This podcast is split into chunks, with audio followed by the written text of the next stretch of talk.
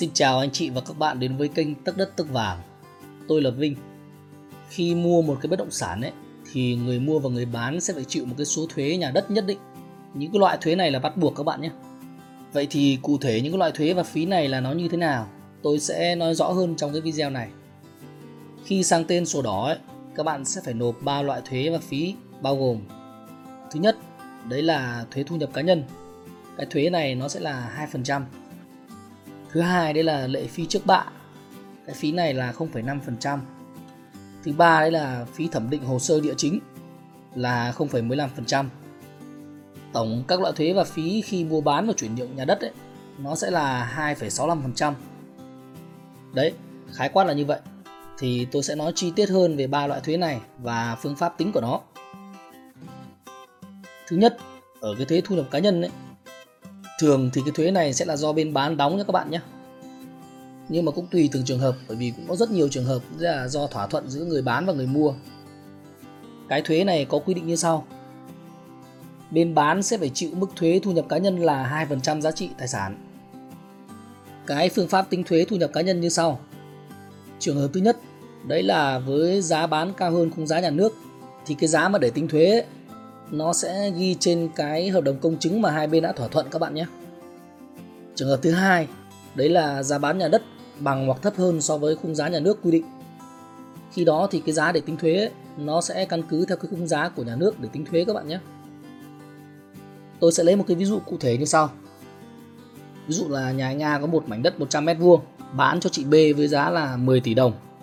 Vậy thì cái thuế thu nhập cá nhân ấy, nó sẽ được tính như sau thuế thu nhập cá nhân ấy, nó sẽ bằng là 10 tỷ nhân với 2% và nhân với 100% sẽ bằng là 200 triệu đồng.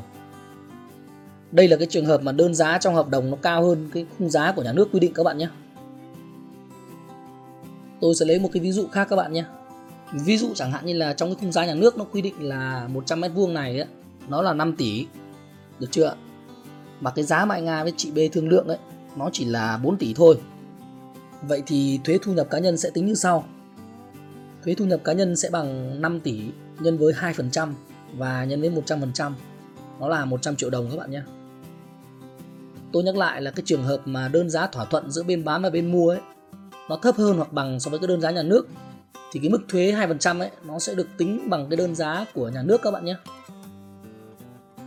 Thứ hai, đối với lệ phí trước bạ, quy định và cách tính sẽ được tính như sau về quy định khi mua bán chuyển nhượng nhà đất sẽ phải nộp cái lệ phí trước bạ là 0,5% cái giá trị nhà đất mua bán. Cụ thể là phương pháp tính như sau. Về phương pháp tính ấy, thì tôi sẽ lấy một cái ví dụ tương tự như cái ví dụ trên. Thì trên màn hình chính là cái lệ phí trước bạ mà phải đóng các bạn nhé. Dựa vào cái ví dụ trên đấy, các bạn chỉ cần thay cái 2% bằng cái 0,5% là được.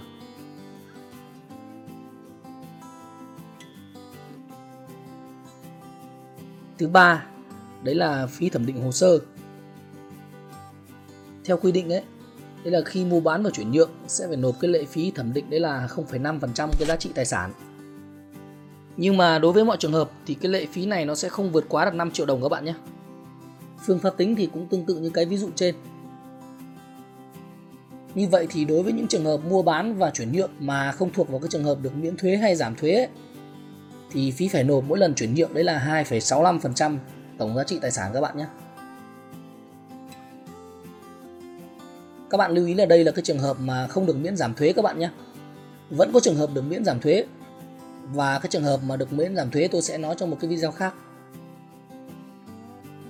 Ngoài cái loại thuế và phí như trên ấy, thì khi thực hiện cái thủ tục sang tên sổ đỏ các bạn sẽ phải nộp một số cái loại phụ phí như sau.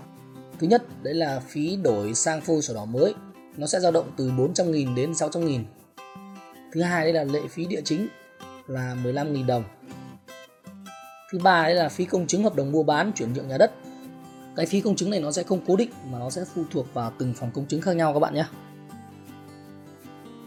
Thực tế thì có nhiều cách để các bạn có thể vận dụng các cái phương pháp tính thuế do nhà nước quy định để giảm cái số thuế thực tế mà các bạn phải đóng.